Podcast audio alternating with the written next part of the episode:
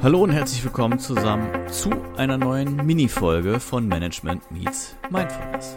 In der heutigen Folge möchte ich übers Podcasten reden und eine Analogie bauen zu vielen anderen Dingen, die euch dann vielleicht auch etwas näher liegen als das Podcasting an sich. Trotzdem habe ich eben, ich weiß nicht, ob der Begriff existiert, aber die Idee gehabt, ich nenne diese Folge Meta-Podcasting, also Podcasten übers Podcasten. Und weil mir der Begriff so gut gefallen hat, heißt jetzt auch die Folge so. Warum nehme ich sie auf? Also, um ehrlich zu sein, habe ich jetzt gerade ein super, super spannendes Podcast-Interview geführt und bin gerade noch total beseelt. Und ich hoffe, dass euch die Folge genauso gut gefällt, wie sie mir gefallen hat. Ihr werdet in Kürze davon hören. Also von daher mein Tipp an der Stelle, bleibt dran. Nächste Woche Mittwoch wird auf jeden Fall veröffentlicht. Und dann könnt ihr euch dieses, wie ich finde, tolle Interview, was gerade in die Zeit ganz gut passt.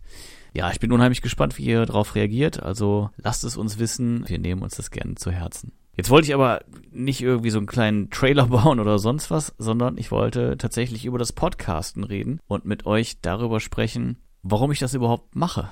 Die Frage stelle ich mir nämlich selber relativ häufig. Und eben in dem Interview habe ich einen Satz gesagt, der mir zwar immer völlig klar und völlig bewusst war, der aber vielleicht für euch auch irgendwo eine Bedeutung hat. Weil wenn ich jetzt eben erwarte, dass ihr euch bei mir meldet und die Podcast-Folge toll findet und was davon mitnehmen könnt, dann ist das halt nur die halbe Miete.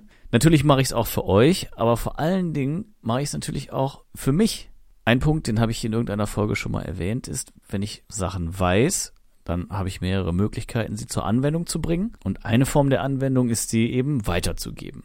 Und das ist eben ein Teil der Motivation. Aber ein Teil der Motivation für mich persönlich ist natürlich auch, nicht nur es weiterzugeben, sondern das Wissen auch anzuwenden. Und nicht alles kann ich natürlich in meinen täglichen Alltag einfließen lassen. Andere Punkte sind dabei, auch darüber habe ich schon eine Folge gemacht. Hört gerne nochmal rein und scrollt ein bisschen durch. Wissen ist nicht machen. Ich weiß viele Dinge, trotzdem halte ich mich nicht immer daran. Das Positive ist, wenn mir es auffällt, dass ich mich eben nicht daran gehalten habe, dann kann ich es für das nächste Mal wieder ändern. Und deswegen ist Wissen durchaus Macht, natürlich nur dann, wenn es zur Anwendung kommt. So, jetzt wollte ich ja eigentlich übers Podcasten sprechen und euch und mir die Frage beantworten, warum ich das überhaupt tue. Also der erste Punkt ist, das vorhandene Wissen irgendwie in Anwendung zu bringen. Und wenn das eben nicht im Daily Business funktioniert, dann eben in der Form, dass ich es weitergeben kann. Der zweite Punkt ist natürlich, euch etwas zu geben, also euch vielleicht ein Stückchen weiterzubringen, vielleicht in ganz kleinem Maße das Leben des einen oder anderen um ein Mühe zu verbessern oder zumindest eben das Arbeitsleben. Dann ist aber die nächste Komponente, es mir selbst vor Augen zu führen. Auch das kann man gar nicht häufig genug tun, sich einfach mit den Dingen nochmal auseinanderzusetzen und das Wissen nicht nur im Hinterkopf abzuspeichern, sondern tatsächlich sich präsent zu machen. Und das Witzige ist, dass ich mir manchmal eben die Folgen im Nachgang nochmal anhöre, nicht immer, aber manchmal, und dann selbst darüber schmunzeln muss oder denke, ach komm, das sollte ich ja vielleicht auch nochmal tun. Und dann gibt es eben die Momente, wo ich dann im Nachgang berichten kann, dass ich mich an meine eigenen Tipps halte. Und das finde ich auch spannend. Und jetzt kommen wir zum allerwichtigsten Punkt, warum ich das mache. Weil zunächst einmal kostet Podcasting Zeit, es kostet Geld, es ist ein Dauerbrenner, man muss eben ständig dranbleiben. Und in meinem Fall ist es so, dass es aktuell überhaupt nichts einbringt. Wofür mache ich das Ganze also?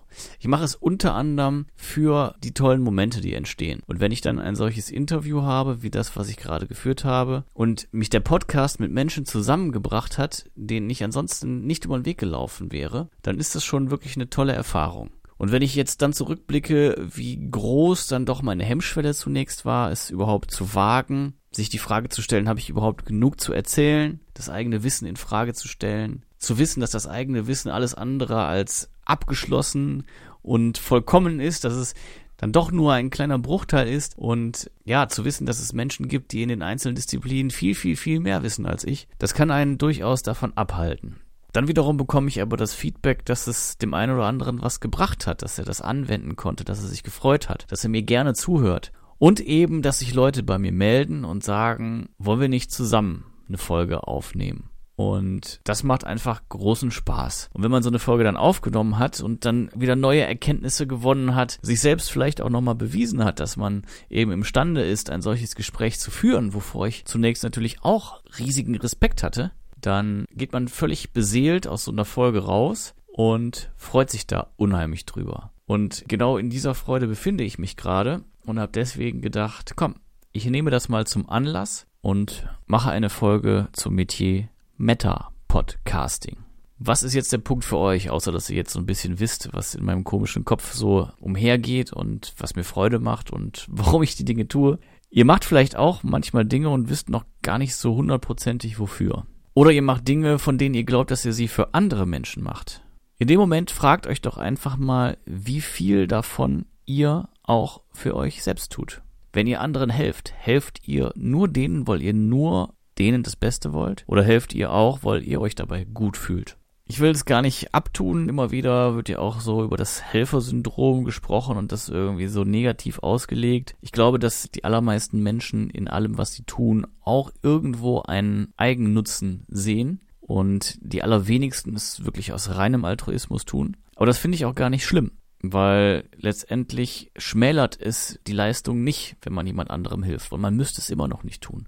Auch wenn man, wenn es einem ein gutes Gefühl gibt, wenn man sich darüber freut, hätte man immer noch die Möglichkeit, sich nur auf die eigenen Bedürfnisse zu konzentrieren und nur die eigenen Bedürfnisse zu befriedigen, ohne anderen Menschen etwas Gutes zukommen zu lassen. Und deswegen finde ich es immer ein bisschen schade, wenn Hilfestellungen, die eben einem selbst auch was geben, und den eigenen Narzissmus füttern oder wenn nur diese Komponente in den Vordergrund gerückt wird, weil letztendlich ist es trotzdem noch ein guter Schritt.